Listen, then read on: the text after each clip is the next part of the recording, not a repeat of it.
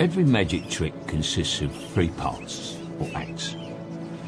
The first part is called the pledge. The magician shows you something ordinary. Welcome to Filmstrip. The second act is called the turn. But you wouldn't clap yet, because making something disappear isn't enough.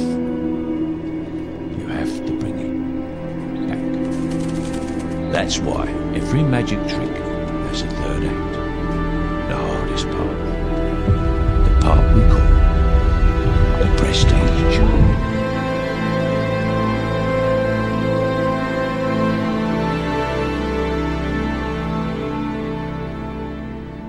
Welcome to Filmstrip. I'm Jay. I'm Kurt. This is our review of The Prestige, starring Hugh Jackman, Christian Bale, Scarlett Johansson, David Bowie, and Michael Caine. Directed by Christopher Nolan. Released in October 2006 on a budget of $40 million, grossed over $109 million at the box office. And I would venture to say The Prestige is probably the better known of the two between it and The Illusionist. Would you agree? Definitely the better known, yeah.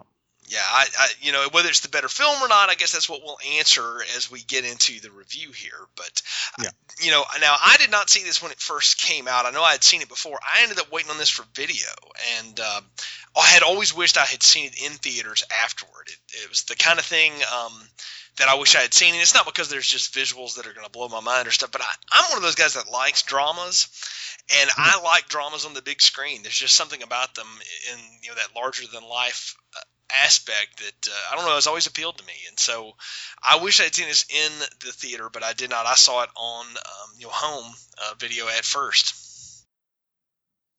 Yeah, I saw this film actually in the theaters. When it came out in 2006, probably that weekend on the Saturday. And, yeah, I mean, we'll definitely get into it, but it was different. I mean, it was not I don't know what I was expecting, but not what I got. Yeah, I was going to ask you, you know, you're a little bit younger than me. In 2006, you would have been, what, in high school?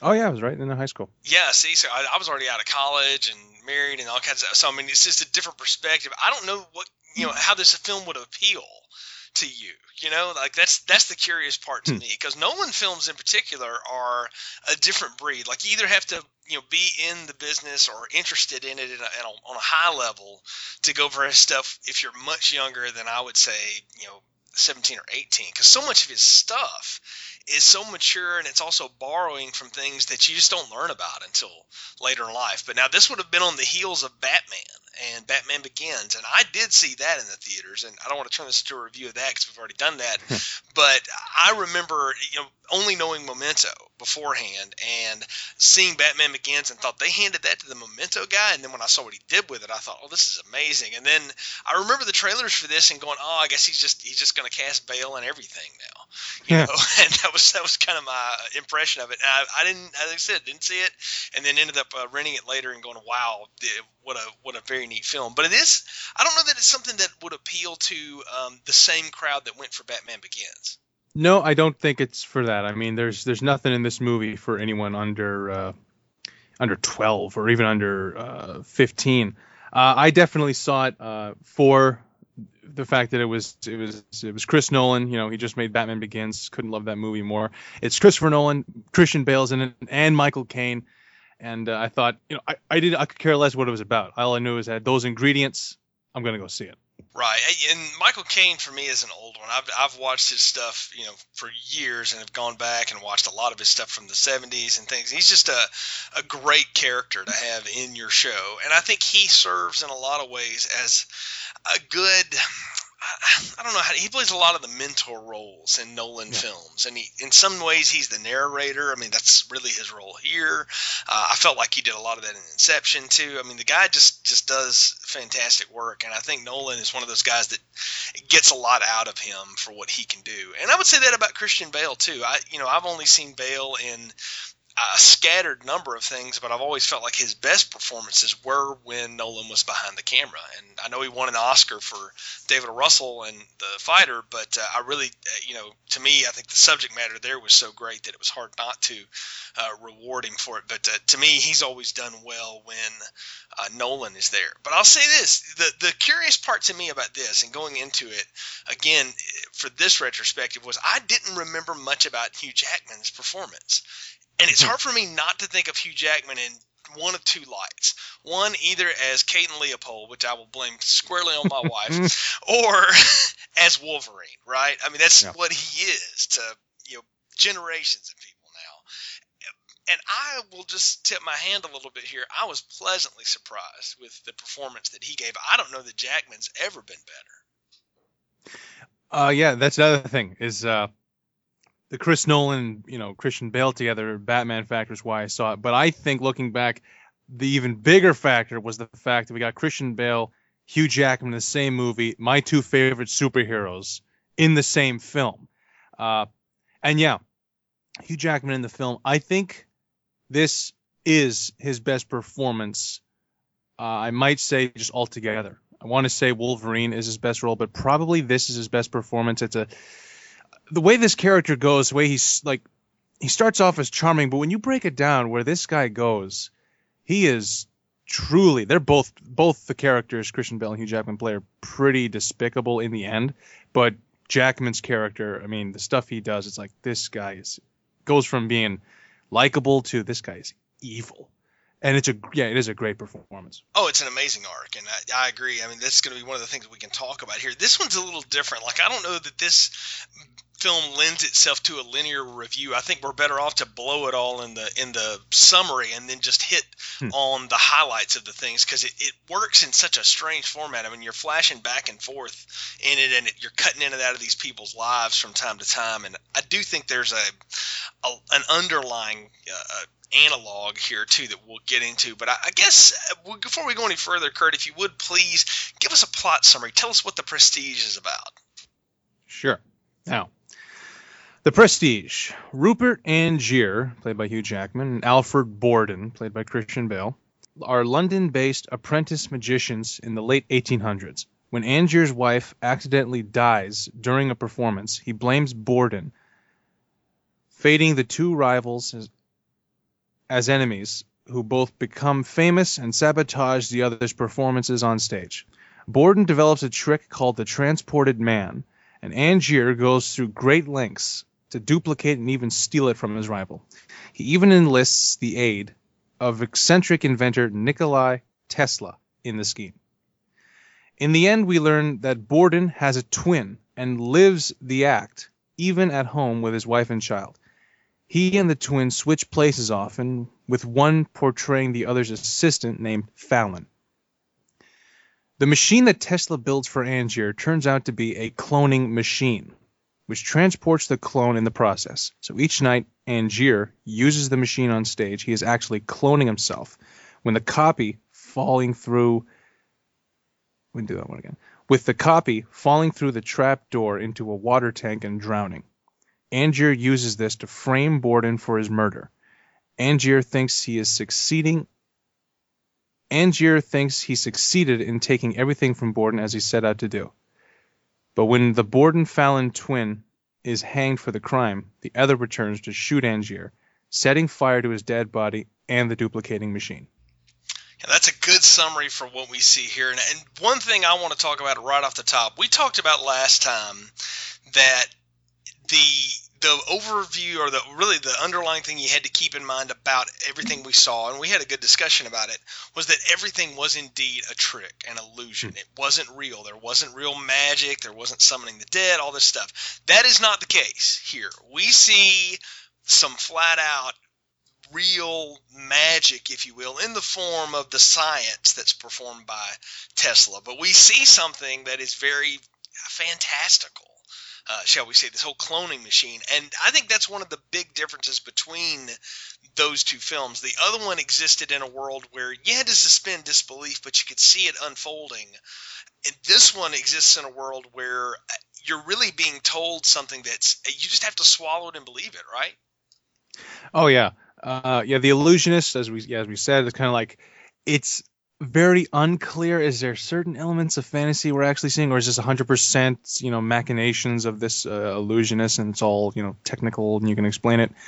The Prestige starts off as literally about, you know, magicians doing tricks and doing them well, and then all of a sudden, the big twist is that the film has become a science fiction film. That out of nowhere we get this machine that just happened. We think it's just going to be used to make sparks and do some, you know, cool looking stuff. And it turns out Nikola Tesla developed a machine that clones you and sends the clone 20 feet, 8 degrees in that direction. I love the specificity of that machine, that's what it does. Didn't plan on it, but, you know, that's what it does. And that becomes the, you know, probably the most important part of the whole movie eventually. Oh yeah, I mean it is a different, it's a different setup completely. I mean, as films that are based on written works that were about magicians from roughly the same time period, that's really the only similarities, you know, in our doppelganger here. I mean, these are vastly different films. That and there's a rivalry between two, you know, a couple of men, but it doesn't necessarily center around a woman or the love of a woman or the bringing down of one's power. It's really just jealousy, right? And I don't know what you know about it, Kurt. I almost called you Nick and Anna and everybody else there for a second. I don't know what you know about it, Kurt, but to me, the thing you have to know a little bit about to really understand what I believe Nolan is more interested in telling here is the story of Nikola Tesla and Thomas Edison. Because in my mind, I think he's way more interested in the rivalry of those two men than he is, you know, a story about a couple magicians, and that he and his brother took this book and adapted it around their ideas about Tesla and Edison. Yeah, that was something that really I really did like about the film, and the more I watch it, the more I like it. Is when all of a sudden they started mentioning Thomas Edison in the film, the first time I saw it, it was like, oh yeah, this is around the same time as Thomas Edison. And the idea that Nikola Tesla and Edison were around at the same time, I thought that Nolan made up the idea that they were rivals, that they were literally sabotaging each other. And then I found out, no, that was actually the case, that these two guys hated each other and were often competing to create the more efficient inventions and energy sources and so on. And that parallel between those two guys and our guys, Angier and Borden, that was... The more I understand that and the way it plays out in the movie is, I think it's a unique parallel. Oh, yeah, I totally agree. I mean, it's a fascinating story, folks, if you've never read much about it. And not to get too lost into it here, but Tesla came over to this world and had worked for one of Edison's companies in France, and he came here and went to work for Edison, and he essentially... The way he tells it, or the way his story is that Edison told him, if you can redesign my machines and make them run more efficiently, there's $50,000 in it for you. People from Edison's side would say he would never say something like that. The man was cheap, notoriously, through, you know, his whole life. Everybody knew that. So Tesla does this grand engineering for him, and then asks him, where's my, you know, my money? And Edison said, well, you just misunderstood it. That's American humor. And of course they split, and you know, he went to work for Westinghouse, and it goes on and on and on. And if you know, I'll admit now, cop to it, the first way I was, you know, introduced to this wasn't in history class. It wasn't in school. It's because I was a fan of the 80s rock band Tesla, and I wanted to know what kind of name that was. And then the funny thing is they've got probably a dozen songs throughout their catalog that are about that rivalry. And of course, they clearly were on Tesla's side through it. But I'm interested in the idea of, and really, we can talk about the Tesla characters. He pops up in just a few spots here, played by David Bowie, that he's almost as if someone he's lived the rivalry that Angier and Borden have. And even though he's employed by Angier, he keeps warning him, if you continue down this road, if you continue wanting to do this, you're only going to destroy yourself. You know, and that's the idea. And I don't know, I liked that. I liked the introduction of a historical character into a fictional setting. Like, that's very rarely done well, but when it is, it always makes an impression on me. There's a historical fiction novel by Harry Turtledove called The Guns of the South, and if you grew up in the South and you know about the Civil War and things, this is one that'll hit home to you. It's all about these South African apartheidists who invent a time machine and travel back, and they arm the Confederate Army with AK-47s. That's, I mean, really the only way I can explain it is the cover of the book is the famous portrait of Robert E. Lee standing, but instead of his hand by his side, he's holding an AK-47. So just imagine, you know, where that could go. And that can either be done really badly and be horrible sci-fi, you know, channel entertainment, or it can be really, really good. And this is one of those examples, kind of like the Turtle Dove book, that I think it's done really well and works really well for the characters. Yeah. I can't think of too many other movies where they just insert actual historical figures into a genre setting and not poking fun in any way. I mean, it's one thing for Hitler to show up in Last Crusade for a joke, but this one kind of, you know, it's, I mean, obviously it's pure fiction, but it puts forth the idea that Nikola Tesla could design something like this. This movie really, I had never heard of Nikola Tesla before seeing this movie. I heard of the Tesla coil. I didn't know what that was. This movie showed me what a Tesla coil was and what Tesla was probably like. And it made him a very interesting figure. And especially, you know, the way David, all of a sudden, you know, I just think it's so great that of all the people in the world, you get to play Nikola Tesla. They cast David Bowie. and he is very good, very strange and bizarre. You can't place where he's from. It's just, you know, I mean, you need someone to play a weird guy. You get David Bowie, and he nailed it. Yeah, he can play just an alien, you know, because he kind of is one. And apparently he turned it down several times. It took Nolan flying to meet him once and selling him on it in person for him to finally get along with it, which I think is a great story. I think that's the story.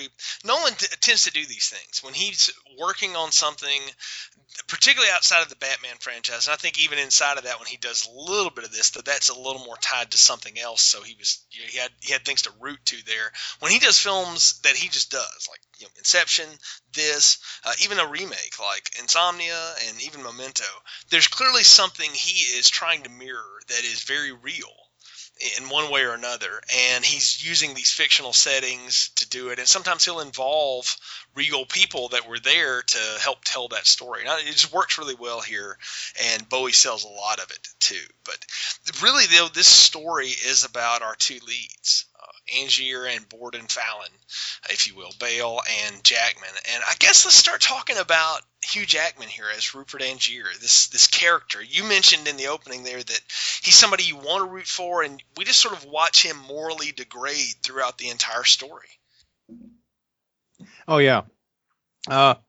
What comes to mind immediately when talking about him, you know, his arc is when, you know, he's obviously going after Borden, you know, as revenge for his wife. And at one point he gets a hold of Borden's notebook that Scarlett Johansson's character has given him. And she's trying to tell him, look, just, you know, forget about it. I mean, I can't remember the exact line, but something like, you know, I mean, think about your wife. And he says, I don't care about my wife. I care about his secret. And you can see himself, you know, he catches himself like, I can't believe I just said that. But that's the turn when he really, he's made the shift where he, you know, he cares more about the revenge itself than, you know, why he got into it in the first place. And of course, after that scene, you know, timeline wise is where he goes to America to find Tesla and, you know, get a hold of that machine. And yeah, he, like I said, yeah, he makes a hell of a, you know, turn in this movie. And yeah, I mean, like, for Hugh Jackman to play a character this, you know, nasty, I mean, I don't think he's played a character like this before or since. He hasn't, and can I tell you that's a shame, because I think the word that I came up with that he was playing here was sinister.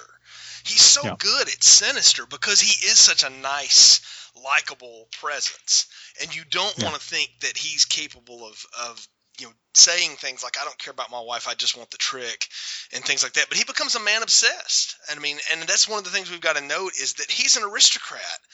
As it turns out, he's like a lord over an area.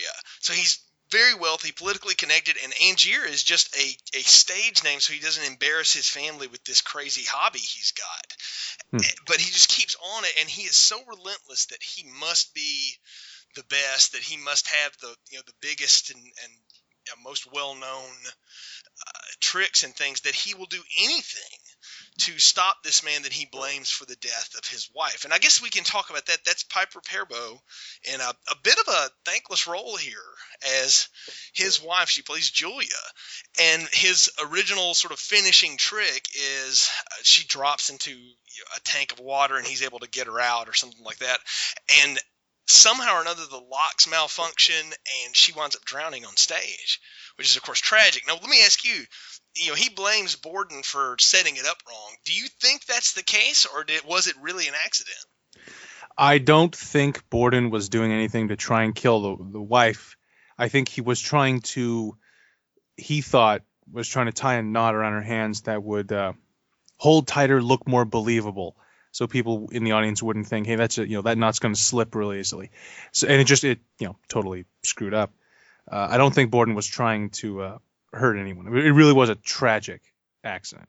See, I agree with that, because on the flip side of it, and it's a way to talk about Borden now, he is just like a working class guy who takes up this magic show and these magic acts and starts doing this, but he achieves wealth and fame because of it, but nowhere near what Angier's got in resources. And I think in some way that's one of the things that bugs Angier, is that who's this little peasant that is stepped into my world and things like that. Did you get it that way? I did, and that's something that Cutter, Michael Caine's character, points out is you see Christian Bale doing the tricks. You can see he's not putting any showmanship into it at all. He's doing the tricks very well, and Caine says, he's a wonderful magician.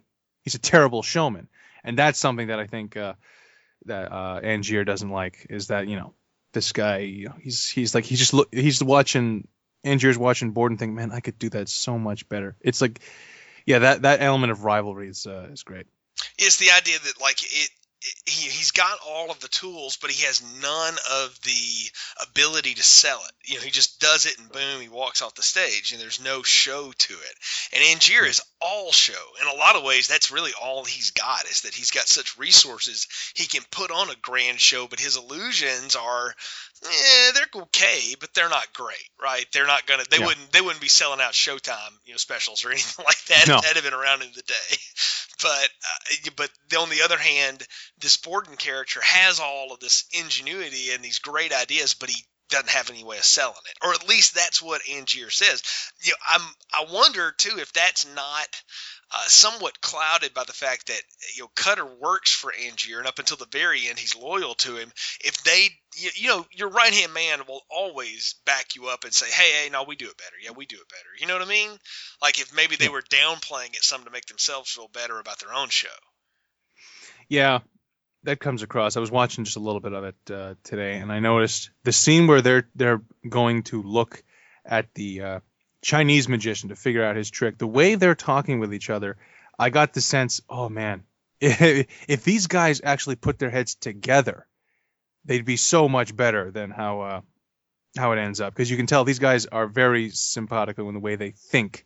It just so happens that events set them against each other, but you get the sense these two, if they put their heads together, Angier's showmanship, Borden's technique, they would create the greatest magic act of all time, instead of what happens where and again, there you go, there's the Edison and Tesla analogy again, with obviously Borden is Tesla, and then Edison would be Angier, and if you could have ever, when they were together, they did amazing stuff for the short time they were. If you could have ever gotten them back in the same room to work together, the possibilities are endless. But on the other hand, Kurt, sometimes we think that's a great combination, and then it just doesn't work. Sometimes there's too much genius in the room. I mean, there's a reason Jimmy Page and John Lennon never hooked up to try to have a band in the late 70s or something. I mean, they're great, but they kind of do different stuff, and that's the part that gets glossed over in some of this. But I don't know. I thought that it was an interesting way to set up these characters, though, as a lot of it again is told in flashback, because the film opens up with this Angier fella trying to decipher this.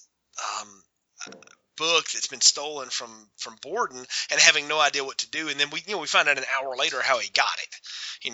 This is typical Nolan stuff. You have to pay attention. And this is definitely one that if you're going to watch it and invest in it, you're going to have to make more than one run at it. I watched it twice for this review just to make sure I thought I had it all down, and I'm not sure I had it all. Yeah. Nolan, I couldn't be a bigger fan of Nolan, and I love how he cuts his movies together. I mean, Memento is, the movie, changes the form on how to tell a story on film. And Batman Begins, the way it goes back and forth, the first 45 minutes is constant cutting back and forth between all these different time periods. And then all of a sudden, the second half is all linear. The Prestige is constantly going back and forth. Inception was constantly going back and forth between 5 different locations and flashbacks. I really hope one of his movies wins an Oscar for editing already, because no one assembles a movie like him.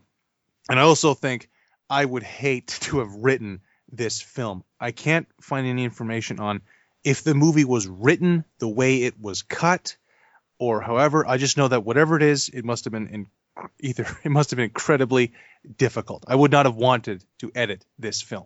Oh, I agree. And that we need to call that guy out right now, Lee Smith, who has worked on stuff like The Truman Show. You and I'll get around to that one later on in this series. And he did, of course, he's done Nolan stuff, Batman Begins, Dark Knight. He did Inception. He did Dark Knight Rises. He even cut together X-Men First Class, which I thought was just wonderful. Been working for years as a fabulous editor. But I'm with you. I would love to get my hands on a copy of the script and see how it was constructed, or if, like you say, all of this was done on the back end, And I happen to think it probably was the other way, that the story is the story, and then they cut it together in a way to make it interesting, as only Nolan can see things, along with his brother and his wife, his producer, as they understand stuff. I don't know. That's a good point. But another thing too, we got to call it out. Wally Pfister, the cinematography. Oh, yeah. Again, he does Nolan stuff, and I know Nolan spends a lot of time behind the camera. He's like Ridley in that way, but you got to put a lot of this on the eyes of Wally Pfister. He just understands how to take scenery and make it a part of the story organically. Like, it doesn't have to be a ton of CGI fakery and stuff. And there's a lot of CGI in this, but there's a whole lot of practical around it, too, and I just thought it looked really great. Yeah, Wally Pfister, he's in the top 3 cinematographers right now. I don't know if he's still, I think he might have severed his relationship with Nolan, because he's going on to direct his own films. Right. And that's a damn shame, because look at all of Nolan's films from, he did Memento. Everything from Memento to Dark Knight Rises. More often than not, those are the best looking films of the year, especially Inception and The Dark Knight Rises, where it's just what this guy can do with an IMAX camera is unreal. And the way Wally Pfister shoots, the way he does everything has like I don't know how to put it into words, but the way he does dark looking scenes, nighttime scenes. The Dark Knight, all the scenes set at night and in dark alleys and stuff. It just looks different. There's nothing else that looks like that. A certain clarity of image too. Fantastic. He's one of the best. I think it's one of the things that makes this, another one of the things I should say, that makes this stand out from The Illusionist. The Illusionist looked like it was shot in sepia tones, in a lot of ways. And it worked. That aesthetic worked for that film, particularly for me. I liked it. But if this one had tried to do that, it would have felt really odd, and it would have been different. This is it's such a very clean image so many times, but it's also very natural. Like, it doesn't feel like it's lit in ways that wouldn't have existed in 1880. Yeah. And that's what I really appreciate about it, is the authenticity of it. Oh, yeah. Illusionist almost has that look of like as though they went back in time and shot it in the 1800s. Right. This one very much looks like a 2006 film, so it's not necessarily timeless in that sense, but it looks fantastic. It does, and it's a good time to talk about Borden a little bit more and Christian Bale. I got to tell you, I think Bale was the best Batman, the best Bruce Wayne we've had. I think he's a genius actor. He's really good. I've never seen him anything I didn't like him in. I liked him in American Psycho, and that's a very weird film. And you know, all these other things he's done. But I want to tell you, he just went to town in this for me. I was watching him just chew up the scenery and the way he flips the personality. And I couldn't remember the twist of it watching it this time, Nick. And I kept going, what's the thing? What is it? And then now knowing it, when you know the secret that he has a twin, the way he plays those men, instead of being Jekyll and Hyde, they're very subtle difference. You know, one of them is definitely more sinister than the other, or a little rougher, I guess you'd say, than the other. But they're the same guy. And they just, and it's wonderful to watch him flip back and forth between them. And I have a hard time, and I'm sure somebody out there on the internet has cataloged it, of when who is who. Yeah. You know, I mean, and I think that's one of the games you can play watching this, is which one are you watching at different times, with the wife and the kid, and with, you know, Angier, and who's on stage when, and who pulls this prank and does this. I don't know. I thought that was fabulous to look at. Yeah, Christian Bale in this movie. I love him in this movie. I also noticed, I'm not sure, this might be the only movie I've ever seen Christian Bale in where he actually is playing a British character. Right, yeah, he uses his natural accent, yeah.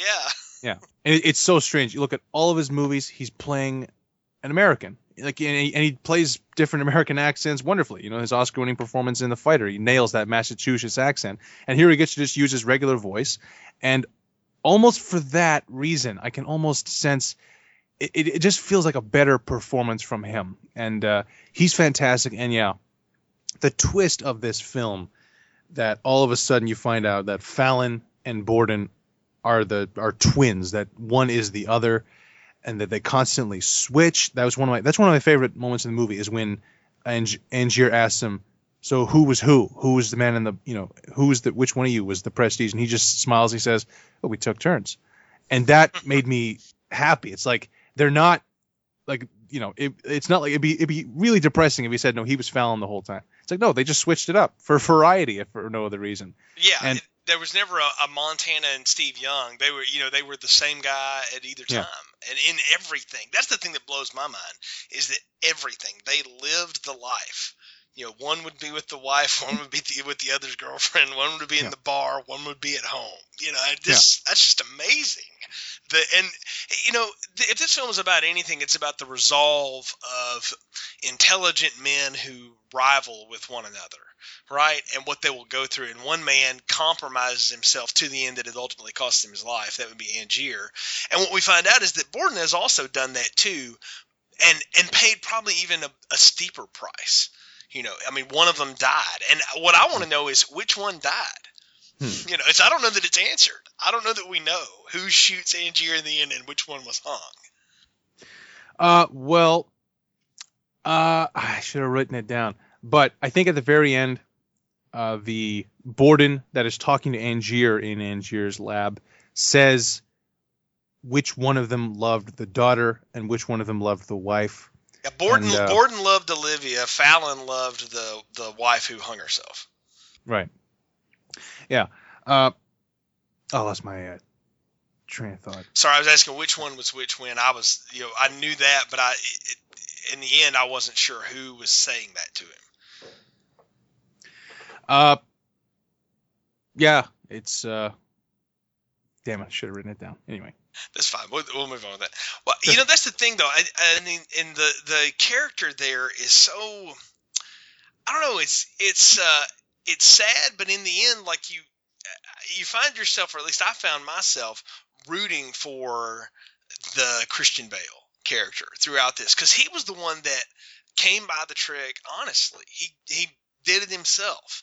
You know, he took what the Chinese were doing and he perfected it, and he had his own deal, and he wasn't going through extreme motions, much less he wasn't killing people, you know, or himself nightly to try and, you know, perform this you know, disappearing man trick, if you will, and a transporting man trick. And I don't know, I thought that was, I don't know, it just made it made him more sympathetic in my book than Angier.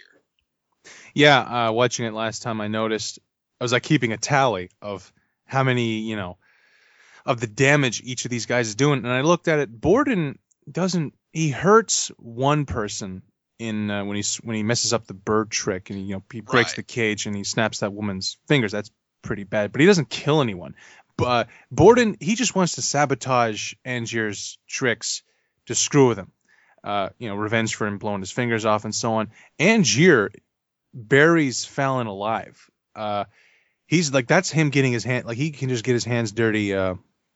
He's more willing to get his hands dirty than Borden or Fallon.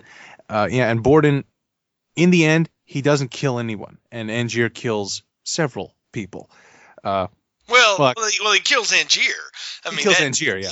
So, which apparently Cutter knows about, and I wouldn't be surprised if he didn't set up when it's all said and done. But yeah, I'm with you. No, you're right. Angier kills dozens, including the clones of himself, which is a whole other discussion for another Philip K. Dick retrospective day. That's another. You mentioned sci-fi, and that's what I thought too. I was like, man, in another life, Philip K. Dick probably dreamed this up. Because this is his kind of story. I mean, it really feels that way. And I haven't read the source book. I kind of want to now to see if it's anything like this, or how much of it's the Nolans, who are definitely Dick followers in a lot of ways.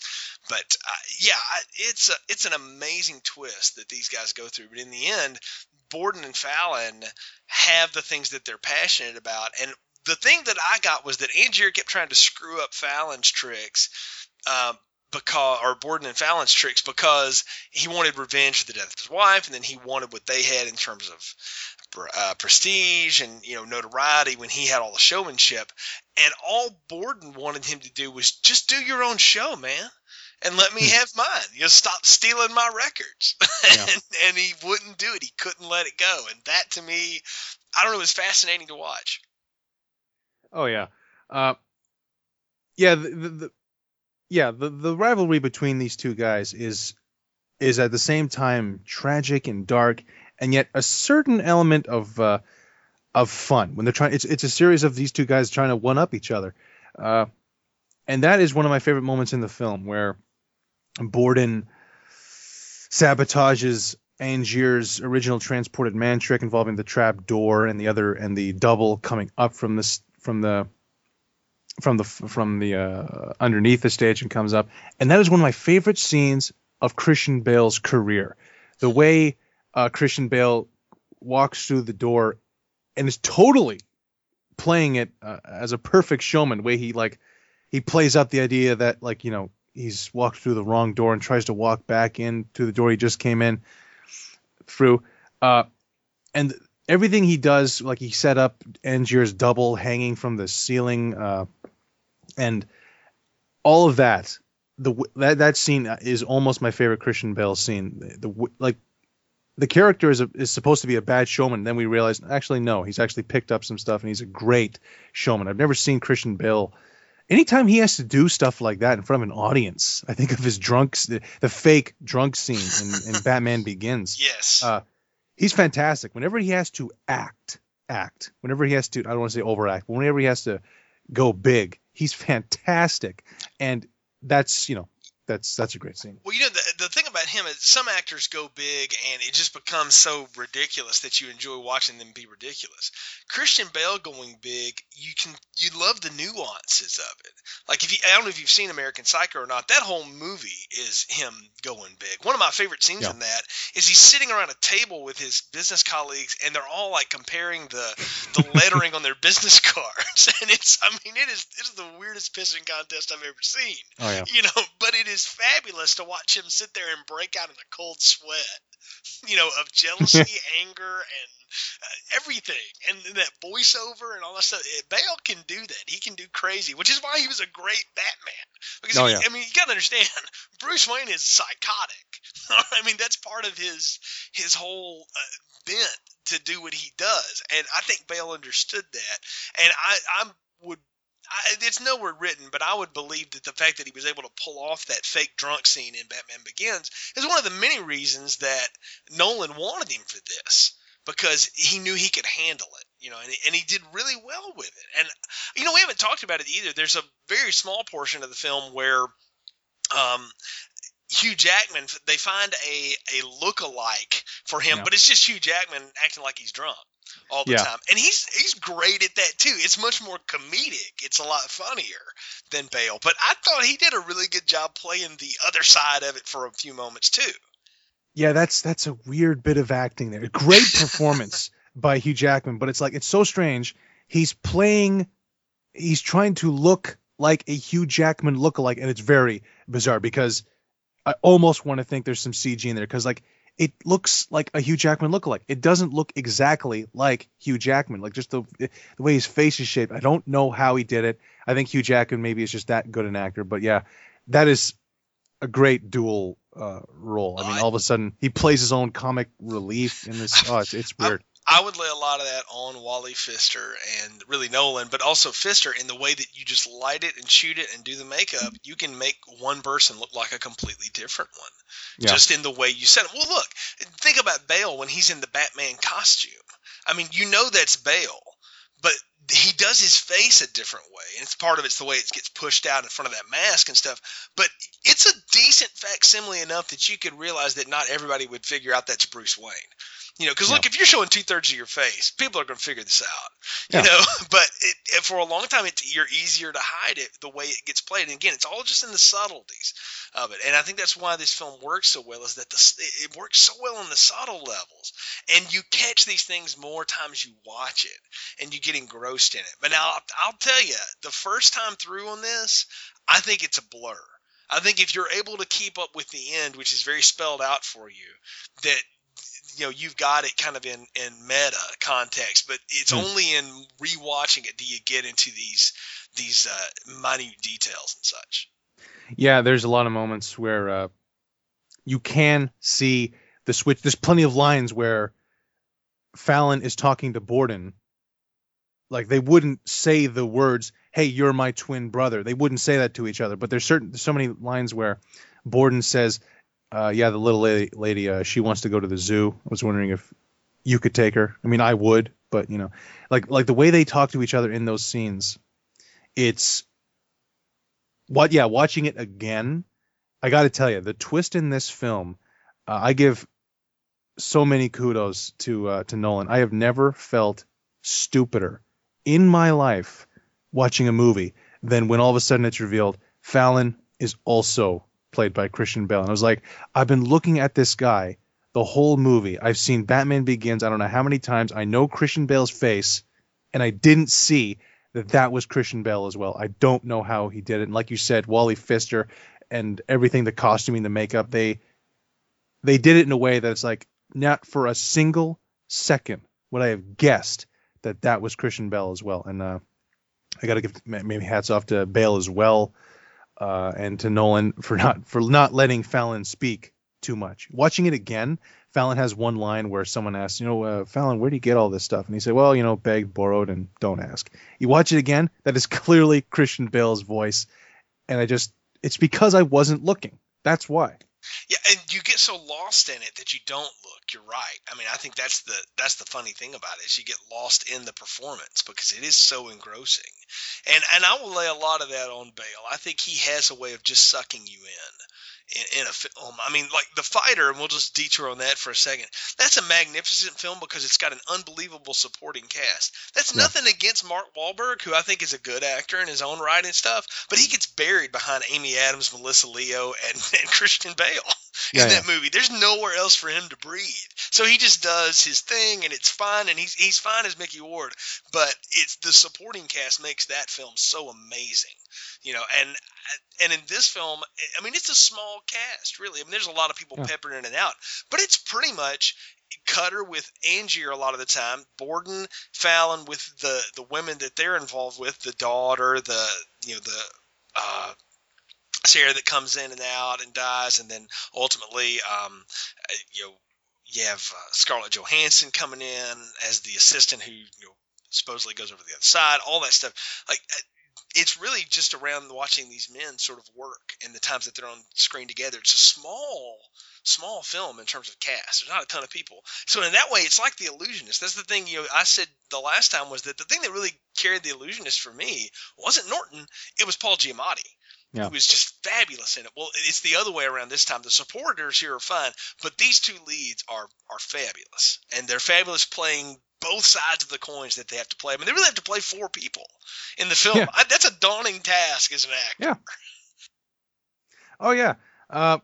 Yeah, great cast in this film. I think letting Nolan shoot a film where he can use an entirely British cast, with the exception of Hugh Jackman, ironically, you know, an Australian playing an American, and where everyone else is playing a British one this time.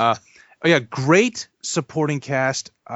Yeah, like you said, small number of characters, but the little parts that are scattered throughout the film. For instance, Roger Rees playing Owens, who is Angier's / Lord Codlow's lawyer that we see in the beginning of the film, that goes to Borden in prison, says, "Yeah, my guy wants your secrets."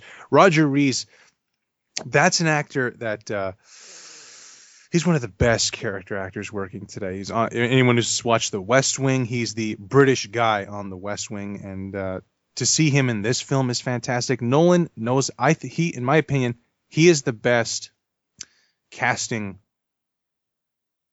He casts movies better than anyone. I think no one else would put Roger Rees in that role. I don't think anyone else would. No one else would have cast David Bowie as Nikola Tesla. That's something that Nolan, is one of the best at. Who else would cast Liam Neeson as Ra's al Ghul or Heath Ledger as the Joker? It just, no one else would think of that. Right. And he comes up with these unique ways of putting his cast in the best position for them to succeed. I think that's the thing.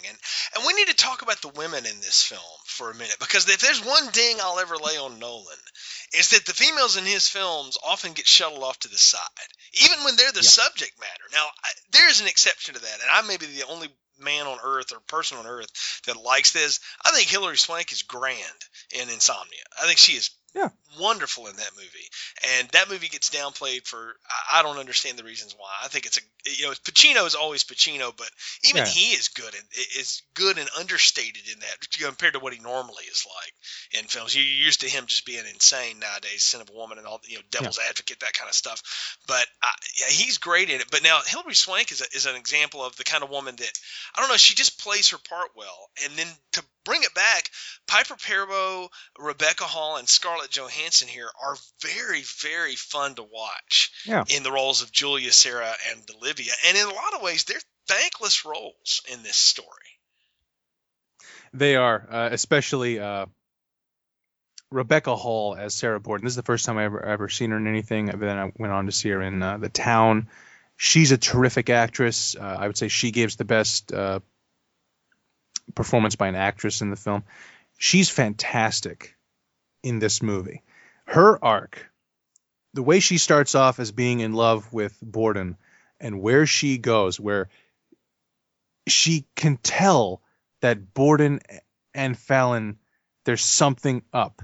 And the fact that she doesn't know exactly what's going on, but she knows these two, or Borden, is lying to her and has been lying to her for years. And this particular lie is so grand, and it's a vicious thing to do to your wife, is because for all we know, they never actually address this, but they might have both been sleeping with her, and that alone is like, you could almost see how that would drive her insane and drives her to what she does, which is she walks into Borden's lab, grabs a piece of rope, and just smash cut to. She's hung herself. It's a great performance. Oh, it's wonderful. And I agree with you. She's the best of them. Piper Parabo's barely in the thing. She's there to die in the early part. And I'll say this, though. I'm not a Scarlett Johansson fan. I don't think she's a particularly great actress. But in the right roles, she can be effective. She can be good if they use her correctly. I thought Joss Whedon got a lot out of her in The Avengers for something that could have been really – bad and campy. She's pretty good, shooting those 9mm all over New York while all that other chaos is raining down around her. She's okay in that, but I liked her in this too, because she is a woman who, she offers up to, look, I will go and infiltrate this guy's ranks. I will sleep with him. I'll do whatever to get you this thing that you want to make you happy. She is so devoted to Angier, and he seems so willing to just let her jump off the deep end. And once she realizes that he doesn't care anything about her, he's only in it for the trick and stuff, she wisely gets the hell out of Dodge.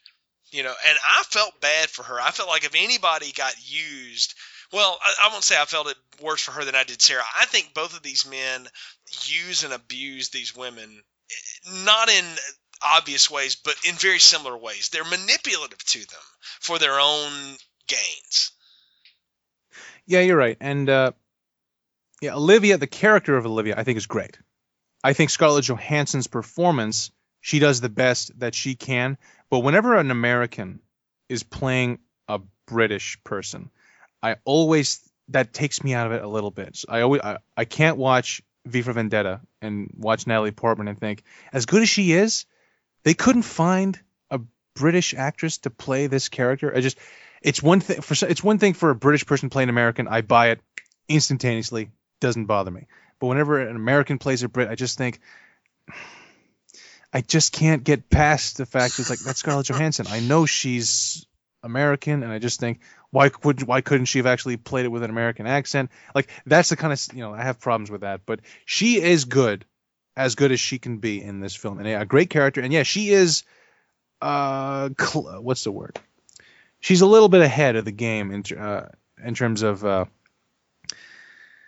me rephrase that. She's a little bit stronger than Sarah. Like, she's the person who will say, like, she'll go from one side to the other because the other side is mistreating her. Sarah doesn't know what to do. Olivia, it's like, she's the person who will say, you know, screw you, and go to the other side.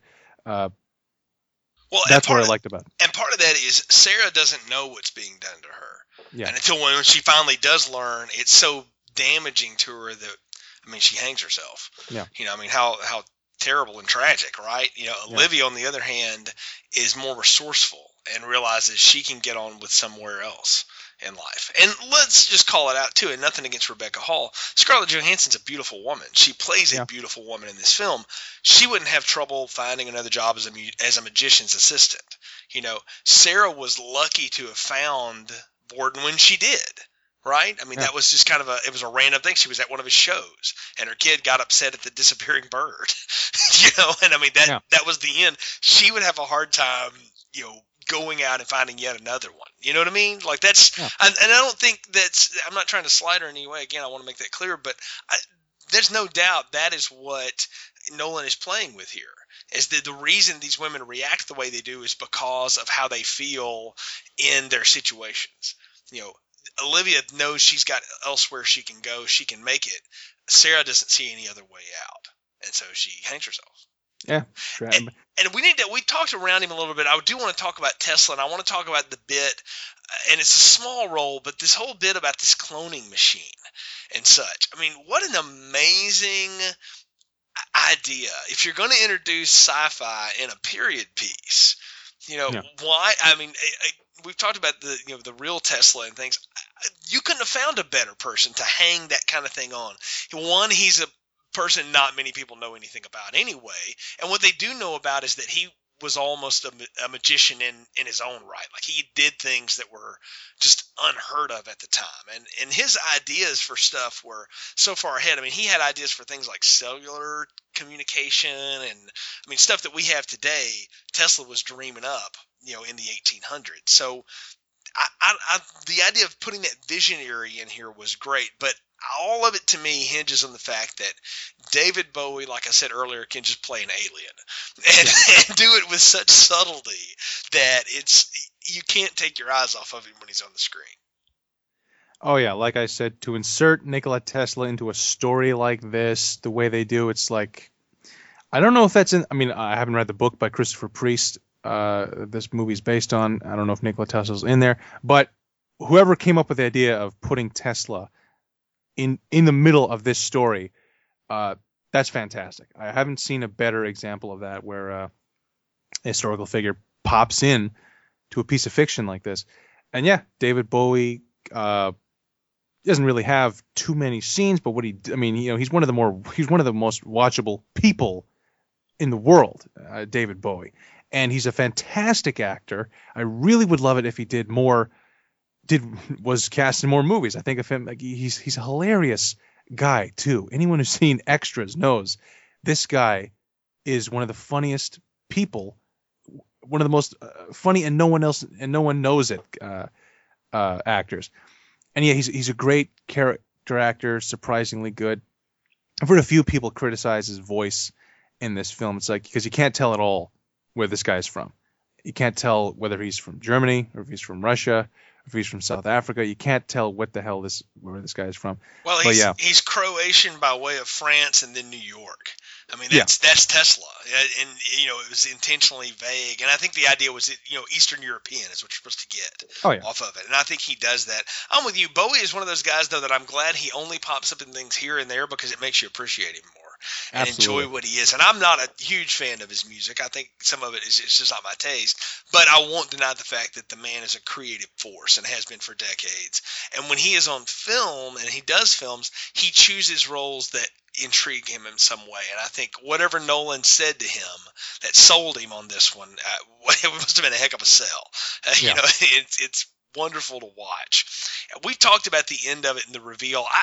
How did you like the ultimate end, though, of how it worked out that one of them went to prison and was executed for supposedly murdering one, and then as we turn out, that's not the case, but the Angier that's living is murdered by the other twin that's still alive. Yeah, we were with The Illusionist, we talked about that particular revenge plot being elaborate. Well, that is... pales in comparison to the intricacy and what you have to go through for the revenge plot for Angier's revenge on Borden. It involves this cloning machine. It involves the setup of the entire. It looks like Angier coming back to London to do this performance involving the machine. It looks like he only did it to set up Borden. To frame him for his murder. That is as elaborate as it gets and is a great revenge plot. And the whole reveal, were you going to say something? Well, I was going to say, I think that's exactly why he came back and did the one last big show or whatever. I think it was twofold. One, he wanted to set up Borden for his death. And I think he wanted Cutter to know, here's how I finally figured out how to do this thing. This is what I've figured out. And the whole cloning bit. And let me ask you this,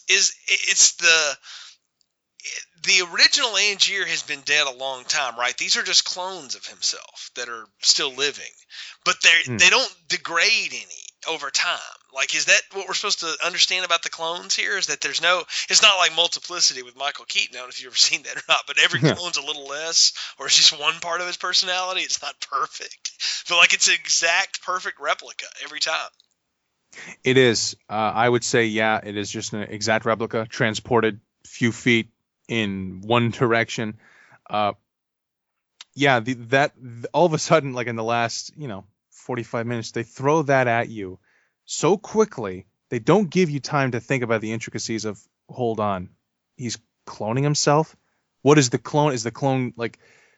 What does that mean? Because I think of one of the better X-Men characters, Multiple Man, who can clone himself and infinite number of times, and I think they did a story where it's just he forgot about all the times he cloned himself, and there's several versions of him living just elsewhere, and that kind of that is part of this movie is he clones himself. Now we don't see how many times he clones himself. Maybe he cloned himself, and even more than we think. But he clones himself.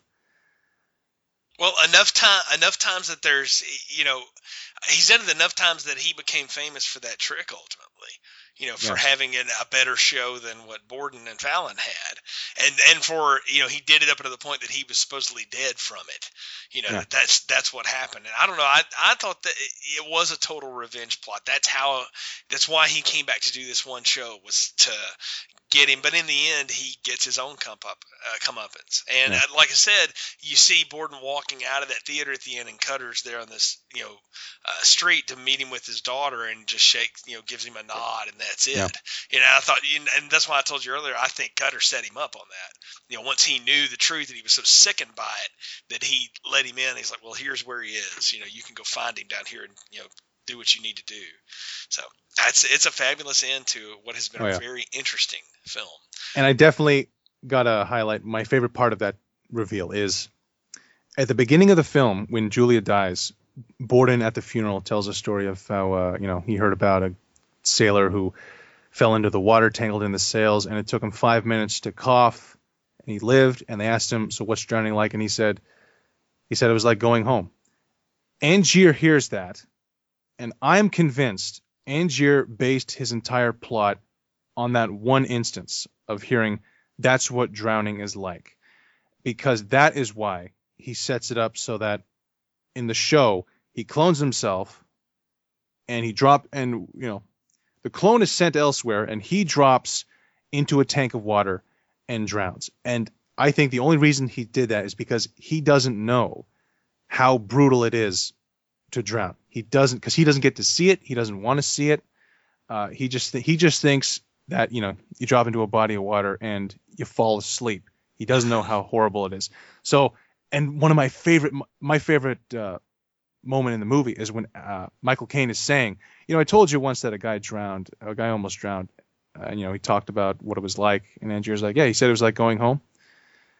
And Cutter says, I lied. He said it was agony. And he walks away. And that says a lot about Cutter there, is that he told that story at the funeral just to make Angier feel better. He didn't want to make it even worse that, no, your wife died in agony. And so that reveal at the end when he says, no, I lied. It's agony. You've been killing yourself in the worst way possible this whole time. Exactly. I mean, I can. It's one on my top list of ways to go out that I would like to avoid if I could. I mean, I think most people, one of their biggest fears is of drowning. So yeah, I love that reveal too. It's a fabulous cap to the end of this, and it was the last shot we see. And I think it's not in context. I think it's one of those famous flashback things that Nolan likes to do, and it's the look, that horrified look of the Hugh Jackman clone or whatever in the tank, drowned and dead. As that building burns around it. That's just amazing to see. Kurt, that is great. Although just a quick note on Nolan's part, I think what he screwed up with is I don't know why Angier used a new tank for every body. If they're just floating in a tank of water, why they didn't just use the same tank for all 20 performances? I don't know either. But yeah, that's interesting to know. I don't know. Yeah. But I don't know what they did with the bodies, but I'm so satisfied with it I don't want to know. So Well, Kurt, I think we're at the point of the podcast where it's time to give our final thoughts, recommendations, and popcorn ratings. So what are yours for The Prestige? All right. Now, like I said, I saw this film for the first time in 2006. Loved it on the night. I thought that was fantastic. I looked up the reviews of this film. It has 60% on Rotten Tomatoes. The critics, it was mixed reviews at the time. And I was like, I can't believe everyone didn't love this movie. It has since become a favorite. It's on IMDb's top 250. I think it's in the top 100 right now. Anyway, I love this film. As I said with The Illusionist, I love any movie that deals with the subject of magicians. Not wizards and so on, but like the guys who do this stuff. I mean, I'm still waiting for a great Houdini movie. And this thing is, this movie is perfect in a depiction of a profession we just don't see much on film. Because it's like, well, how do you make a guy, pulling a rabbit out of a hat and that's all he's doing? How do you make that interesting? How do you make that cool? Nolan does that. The series of twists, there isn't just one twist. There's like 5 different twists along the way throughout the film, in the middle of the film, the beginning of the film, the end of the film, that are, each one is better than the next.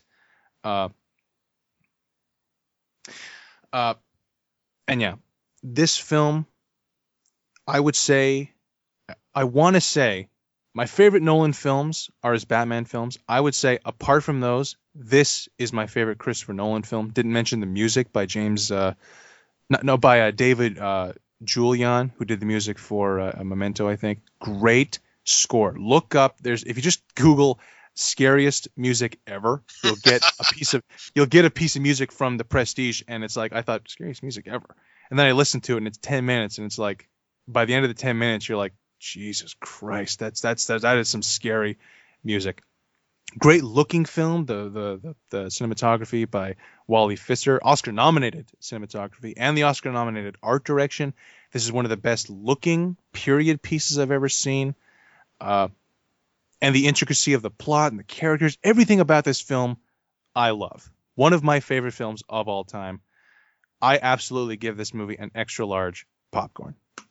I'm going going to join you in that extra large popcorn. And for all the reasons we've stated here as we've gone along, this is just a fabulous film, but I understand why it has the ratings it has, because I don't think this is something you can get on the first pass through. And I think had this film not had been made and had been what it was, I don't think a film like Inception would have ever been accepted the way it was and should be, by the way, in film lexicon.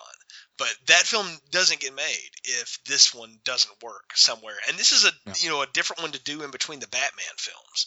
You know, I mean, and Nolan has done this now. You know, he did it. Batman Begins, he did this, he did Dark Knight, and then there was Inception, and then Dark Knight Rises is coming now. His next thing, you know, Interstellar, we'll have to see what that is. But, you know, again, I think all of his films lead up to the next one. They lead you down a path, if you will. And this one's right in there. And I'm with you. It's one of my favorites of his. It's one of the best films I've ever seen, and it's definitely one worth rewatching. And it pays to rewatch this. This is the kind of thing you can watch and get more and more out of it every time. That's the problem with twist films. You know, once you know the twist, that's kind of it, right? It's you have to go back and say, is there anything else there to keep me going?